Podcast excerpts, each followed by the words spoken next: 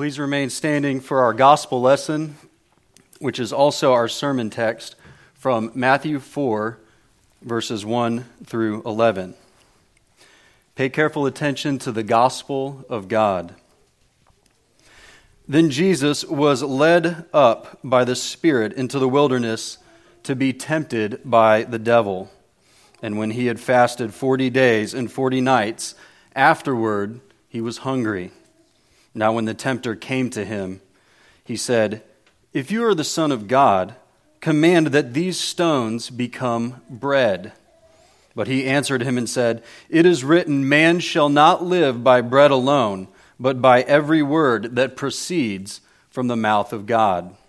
Then the devil took him up into the holy city, set him on the pinnacle of the temple, and said to him, If you are the Son of God, throw yourself down, for it is written, He shall give his angels charge over you, and in their hands they shall bear you up, lest you dash your foot against a stone.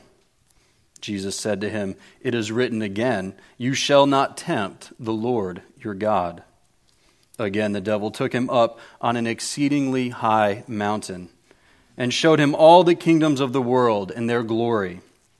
And he said to him, All these things I will give you if you will fall down and worship me. Then Jesus said to him, Away with you, Satan, for it is written, You shall worship the Lord your God, and him only shall you serve. Then the devil left him and behold, angels came and ministered to him. Thus far, the reading of God's word. This is the word of the Lord. Amen. Let's pray. Father, we are grateful for your word and for your Son, Jesus, our champion over temptation. We pray that as we open your word, be present with us by your Spirit to make us more like him. In Jesus' name, amen. Please be seated. Today, as we consider Christ's victory over temptation, as we consider Christ's victory over Satan in the wilderness, it's important that we keep in mind the backdrop to our gospel lesson. It's the same backdrop as our service today a baptism. Jesus' baptism in the end of Matthew 3. At the end of Matthew 3, Jesus is baptized in the Jordan, and as he comes up out of the water, we have the, one of the great Trinitarian moments where the heavens are parted and the Spirit descends on him in the form of the dove, anointing him for ministry. And we see the Father's declaration over Jesus This is my beloved Son, in whom I am well pleased. And we need to keep this backdrop in mind because it will be the Holy Spirit that leads Jesus into the wilderness for his contest with Satan. And it is that very declaration of the Father, You are my beloved Son, that becomes the basis for Satan's temptations. The very comfort and identity that the Father bestows on Jesus is what's called into question in Satan's temptations. You see that in the passage that we just read. Satan's temptations begin with, If you are the Son of God. If you are the Son of God. In fact, the whole temptation narrative in Matthew 4 revolves around the question what does it mean for Jesus to be the Son of God? You see, Satan is not so much calling into question the fact of Jesus' identity as the Son, but the meaning of that identity. The temptations that Satan offers Jesus run something like this If you are the Son of God, and you are, then shouldn't God fill in the blank? If you are the Son of God, and you are, shouldn't God provide you with bread? If you are God's child, shouldn't God keep you safe. If you're God's son, shouldn't you be comfortable and adored? In doing this, Satan is not so much contesting if Jesus is God's son, but the meaning of being God's son. And in doing this, he's slandering the character of the Father. The temptation is for Jesus to look at his circumstances and doubt the Father's kindness and his goodness, his promises. It's to doubt the Father's word. And that's our temptation as well, isn't it? It's always to look at our identity and ascribe Satan's meanings to it. The other reason it's important for us to keep this baptismal backdrop in mind is that Matthew is not primarily interested in presenting us with strategies for how to deal with temptation, although we will see that. More importantly, he's presenting us with a champion to be received by faith Jesus, the true Son of God, who defeats Satan, sin, and temptation on our behalf. And in highlighting Jesus' identity as the Son, Matthew shows us how he fulfills a number of Old Testament identities or a number of Old Testament pictures. Although Jesus is eternally and definitively the Son, he's not actually the first person in Scriptures to be called the Son of God. There are really three other sons that Matthew is highlighting in the temptation narrative, and there are striking connections between Jesus as the Son and these other sons. First, David, in a number of the Psalms, is called God's Son. And after he is anointed to be king, in the very next chapter, he goes out to fight Goliath, a serpentine armored giant in single combat. And Goliath taunts the lines of Israel for 40 days. David crushed Goliath's head and led God's people in victory, but later David would, like the rest of us, fall through temptation when he sees Bathsheba from his rooftop. So Matthew presents Jesus as a new David, one who brings the kingdom by defeating the satanic foe and remaining faithful to us, his bride, by laying down his life rather than seizing her selfishly. The nation of Israel is also called God's son in Exodus. When Moses goes to deliver God's message to Pharaoh, he says, Thus says the Lord, Israel is my son, my firstborn. I tell you, let my son go. Israel likewise was baptized in the Red Sea and is to be planted in the promised land as a priestly people to bring God's blessings to the world. But as we read earlier, their faith cratered in the wilderness. So much of Matthew's gospel is taken up with Jesus reliving and rewriting Israel's history, which he does here by passing through the Jordan and remaining faithful in the wilderness. Jesus is Israel done right. He is able to succeed in the very place where they fail. Finally, Adam is also called God's son in Genesis by being made in his image. And in Luke's genealogy of Jesus, he's explicitly called the Son of God. But where Adam fails to protect his bride in the garden by eating forbidden food, Jesus will enter into the desert, into the wilderness, and refuse to eat the, temp- eat the food that is rightfully his. So, all of these images are interplaying with each other, and all these images are in the background of the temptation narrative, and all of them revolve around the same question that Jesus is faced with What does it mean to be the Son of God? But Matthew doesn't bring up these pictures and allusions just to be an interesting Bible exercise or an academic uh, checklist. He holds Jesus out as the fulfillment of these types to be a true encouragement to our faith in Christ as our champion. We really do need someone to silence the accuser over our sin. Sin is a reality in our life, and Satan does come out every morning and evening to taunt us with our sin. We need someone to silence the accuser and crush his head. We really do need a priest who will atone for our sin and assure us of God's favor and bring the blessings of God to all the nations of the earth. We really do need someone to undo the curse that was laid on this world because of our first father, Adam, and undo the decay. And as we see Jesus in this passage defeating Satan's temptation, He teaches us truly what it means to be the Son of God, to rest in the Father's love, even if He leads us to the desert, even if He calls us to take up a cross, to trust the word of our Father. And as we receive His work by faith, He will teach us to walk in His footsteps.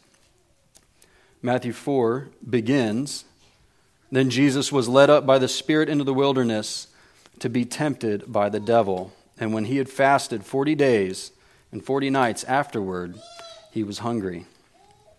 So the different gospel writers describe Jesus' movement into the desert in the Spirit differently because they're placing different emphasis on emphases on Jesus' ministry. Mark, for example, says that Jesus was driven into the wilderness. Luke says that Jesus went into the wilderness full of the Holy Spirit. And here, Matthew tells us that Jesus was led up by the Spirit into the wilderness, which reminds us of the language of Israel being led up out of Egypt by God. The 40 days and 40 nights also recall Israel wandering in the wilderness for 40 years, and the 40 mornings and evenings where Goliath came out to taunt the, um, the Israelite line. The number 40 in the Bible is associated with a preparation for trial or ministry. For example, Noah remained in the ark for 40 days and nights. Moses fasted for 40 days before receiving the tablets of the law, and Elijah fasted for 40 days before the revelation of God's voice in the mountaintop cave. Jesus spends 40 days and nights fasting in the wilderness before beginning his ministry on our behalf starting with a showdown with Satan and temptation. But see the comfort that is packed into just these two verses. Notice again, it's the Spirit that leads us in Jesus into the wilderness. God does not and God cannot tempt us in the sense of enticing us to do wrong, but He does lead His children into tests and trials to reveal what's in our hearts, mostly to reveal to us what's in our hearts. God already knows what's in our hearts. Just like we read in Romans 5, God tests us for our endurance and for our good. It's how God brings us to maturity by placing devils and dangers and deserts in our way. God's not seducing us to evil, but He does intend these trials to strengthen us so we grow in faith and hope. He tests us so we will be prepared for greater faithfulness later on. You can see this all throughout the Bible. God gave Adam a perfect garden and a perfect bride, a perfect job, and a dragon to kill. God delivered Israel out of Egypt and he made them pass through the wilderness. God tests us by taking away those things that we rely on perhaps with the loss of a job. Or maybe God will test you by giving you a job and a raise just to see how will you handle it. Maybe God will give you the perfect job that you've always wanted and a coworker that you can't stand. God tests us with our children. He tests us in our marriage. He tests us by making wait for things far longer than we want to wait. And in a time where most many of the things that we rely on that are comfortable and that are known to us are in danger and taking away. This passage is acutely applicable to our situation. Will we trust God in the midst of trial? It's a comfort to know that it's God, our gracious Father, who's leading us into trials just as he did Jesus in this passage. And there is great comfort in verse number two, which I think is one of the greatest understatements of all time. Verse 2 And when he had fasted 40 days and 40 nights, afterward he was hungry. You think? It's a comfort to know, though, that Jesus really was hungry. Jesus really was tired. He really was alone. He undertook our burdens and temptations as a true man. We often think of Jesus as made of titanium and floating over the surface of the earth, just impervious. But that's not how the Gospels present Jesus. Jesus was a true man. For we do not have a high priest who cannot sympathize with our weaknesses, says Hebrews 4:15, but was in all points tempted as we are, yet without sin. Jesus took on our humanity. He took on this trial as a true man. And as we come to him in our weaknesses, our temptations, he knows what it's like. He knows what it's like to be hungry and tired and at the very weakest point. And it is at his weakest point that his temptations began. Look at verse number three. Now, when the tempter came to him, he said, If you are the Son of God, command that these stones become bread.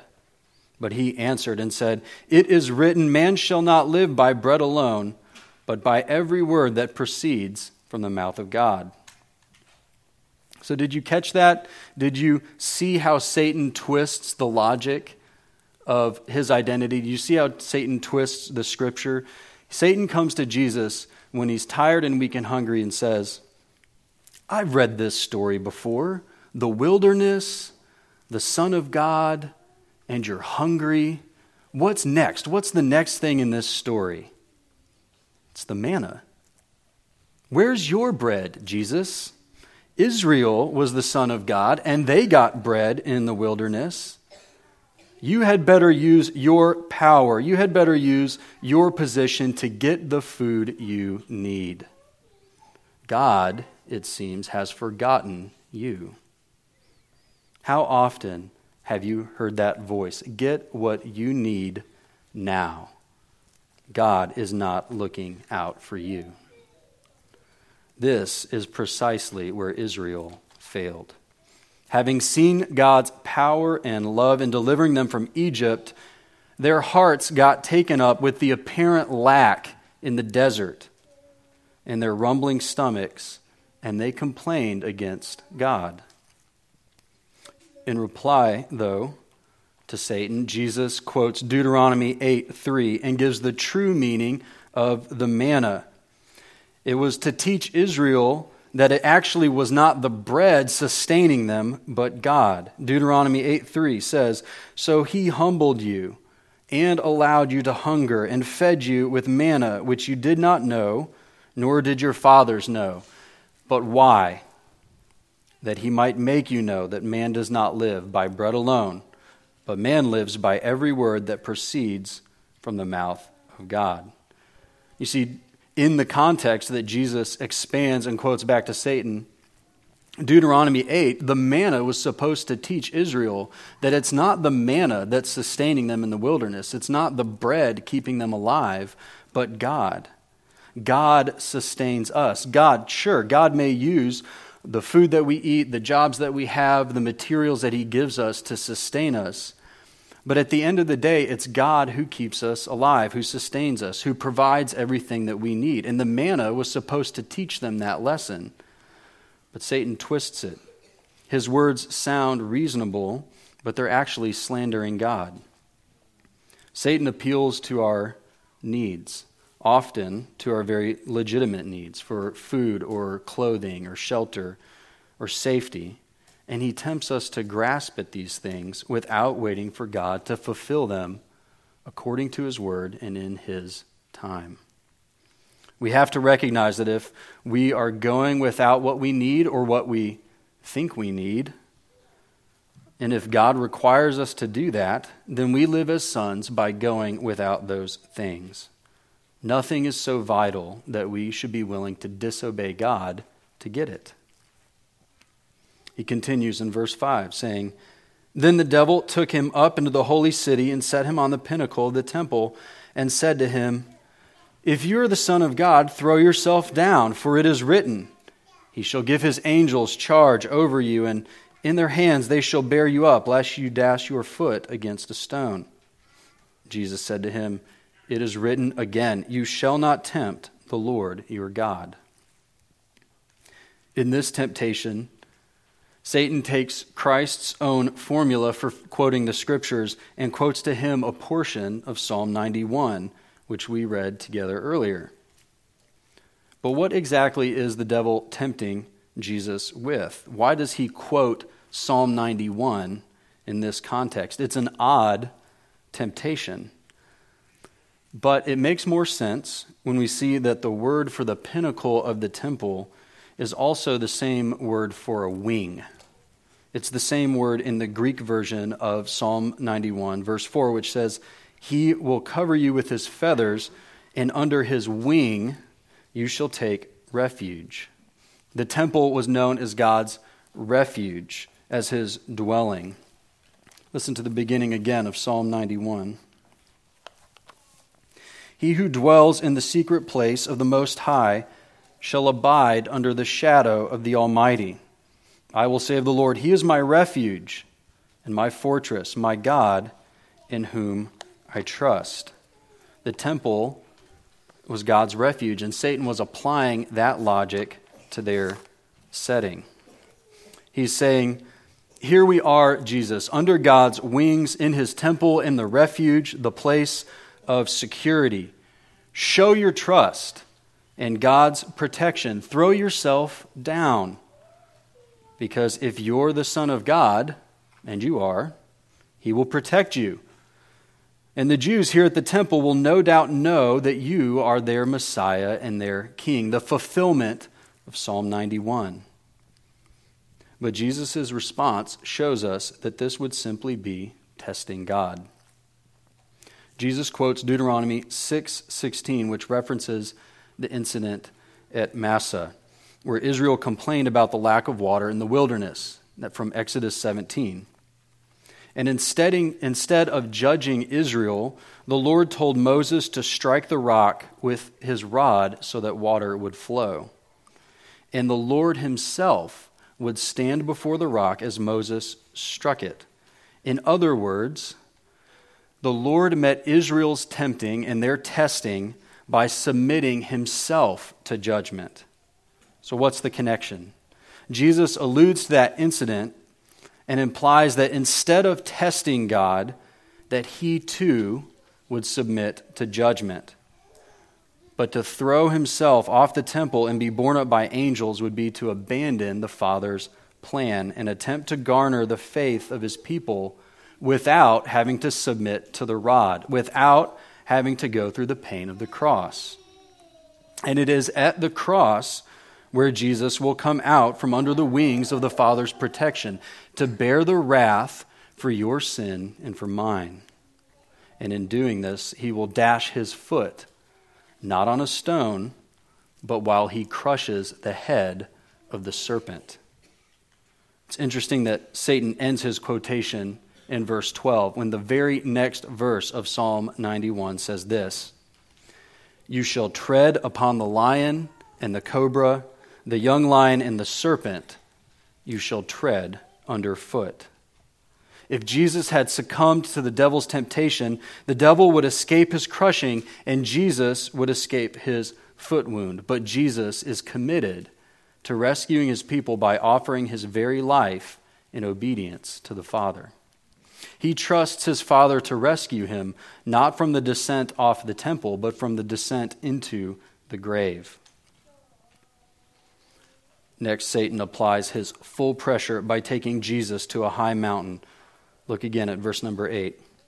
Then again, the devil took him up on an exceedingly high mountain and showed him all the kingdoms of the world and their glory.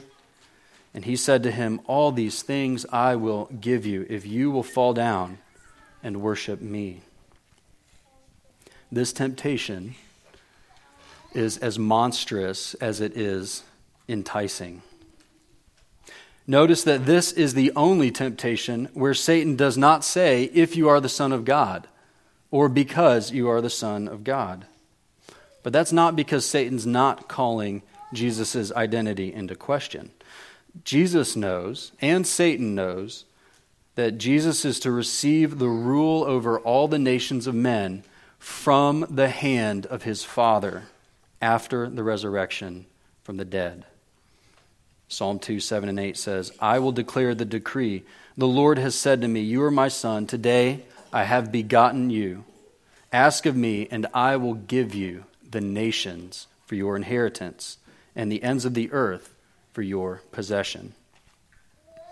In this temptation, Satan is offering to take the place of God the Father, which has been his design from the very beginning.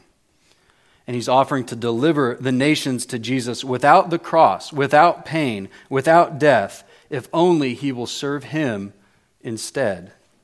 In effect, the devil is saying, Jesus, you are pure and holy and good, and you should not have to suffer on account of the nations. It's not right. Take them from my hand instead.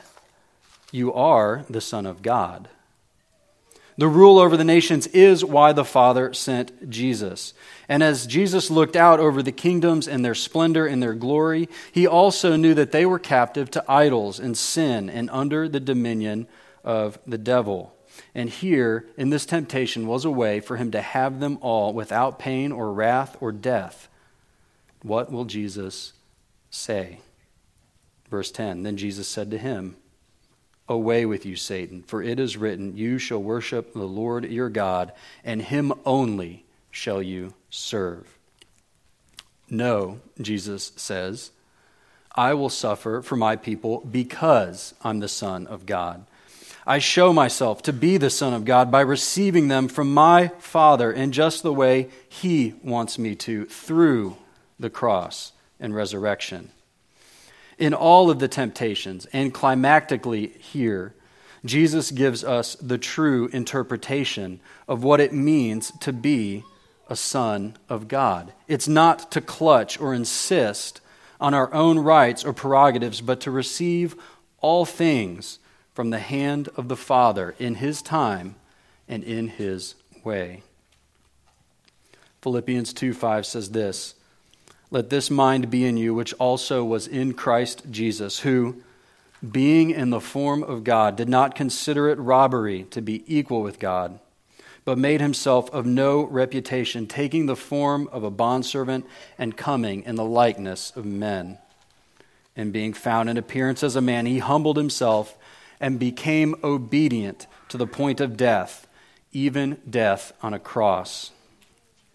Therefore, God has highly exalted him and given him the name above every name, that at the name of Jesus every knee should bow, those in heaven and those on earth and those under the earth, and every tongue should confess that Jesus Christ is Lord to the glory of God the Father. It was in the act of laying down his own life under the wrath of God that Jesus established his authority over all the kingdoms of the earth. It was when Jesus gasped out his last breath on the cross that the crowds finally said, Truly, this was the Son of God. Jesus did not receive the nations from Satan, Jesus took them from Satan by receiving them from his Father. This is the good news of the gospel. Satan has no more claim. Sin is atoned for, temptation is defeated, and death is transformed. All authority in heaven and on earth is given to Jesus. So we make disciples of all the nations that he received. We preach the gospel of Christ's victory everywhere. What are the implications for us then? The first is that Jesus is our champion, the true Son of God, who defeated Satan and temptation on your behalf. He is the last Adam, the true Israel, and the greater David. Jesus refused temptation again and again, and in doing so, he broke the power of sin. We receive his work by faith. But as I said in the beginning, remember the baptismal background of this passage. You are baptized you are united to him by faith. The Father has spoken his word of declaration over you. You are anointed with the Holy Spirit. Jesus did all of these things for you. Jesus did all of these things as you, and now in union with him by faith, you do all of these things with Jesus. Walk in the footsteps of Christ. You are to go out and tread underfoot sin and temptation and Satan in your own life. And Jesus sets the pattern for us. In any temptation, just as Jesus did, take stock of your situation. Where are you? In the desert. Think about what you want. In the fight against remaining sin, we so often overlook that critical piece. In any situation, what is it that you want? What is it that you desire? Is it a sinful desire that you must simply get rid of and ignore? Or is it a good and God given desire, like for bread or for shelter or clothing? What is it that you want? Remember that most of the things that Satan tempts us with are things that we can have if we will wait and have them in God's way and in His timing. Then, in imitation of Jesus, submit your desires to God's word, trusting in the goodness and the kindness of your Father. Our temptations are often tests as to whether or not we will patiently wait and trust. Satan tempts us with sexual pleasure now, or will you wait and fulfill it in marriage the way that God's word says to? Will you glorify yourself by bragging or boasting or making yourself always the center of attention? Or will you wait according to the word of God and let others exalt you? Will you wait patiently for God's word? In these two things, in knowing in any situation what it is you want and what God's word says about it, there is the fodder for an infinite number of Bible studies. We have to know the word well enough to be able to do this. If you'll notice, in the temptations, Satan was able to allude to pictures and images from Scripture. Satan was able to quote Scripture. It's not enough to know that. Jesus always knew the context of what Satan was quoting and was able to correct the errors and the twisting. We have to know the Word well enough to be able to submit our desires to the Word. So much of resisting the devil is just as Jesus did, affirming his premise and denying his conclusion. If you are the Son of God, you should always be safe and comfortable and happy.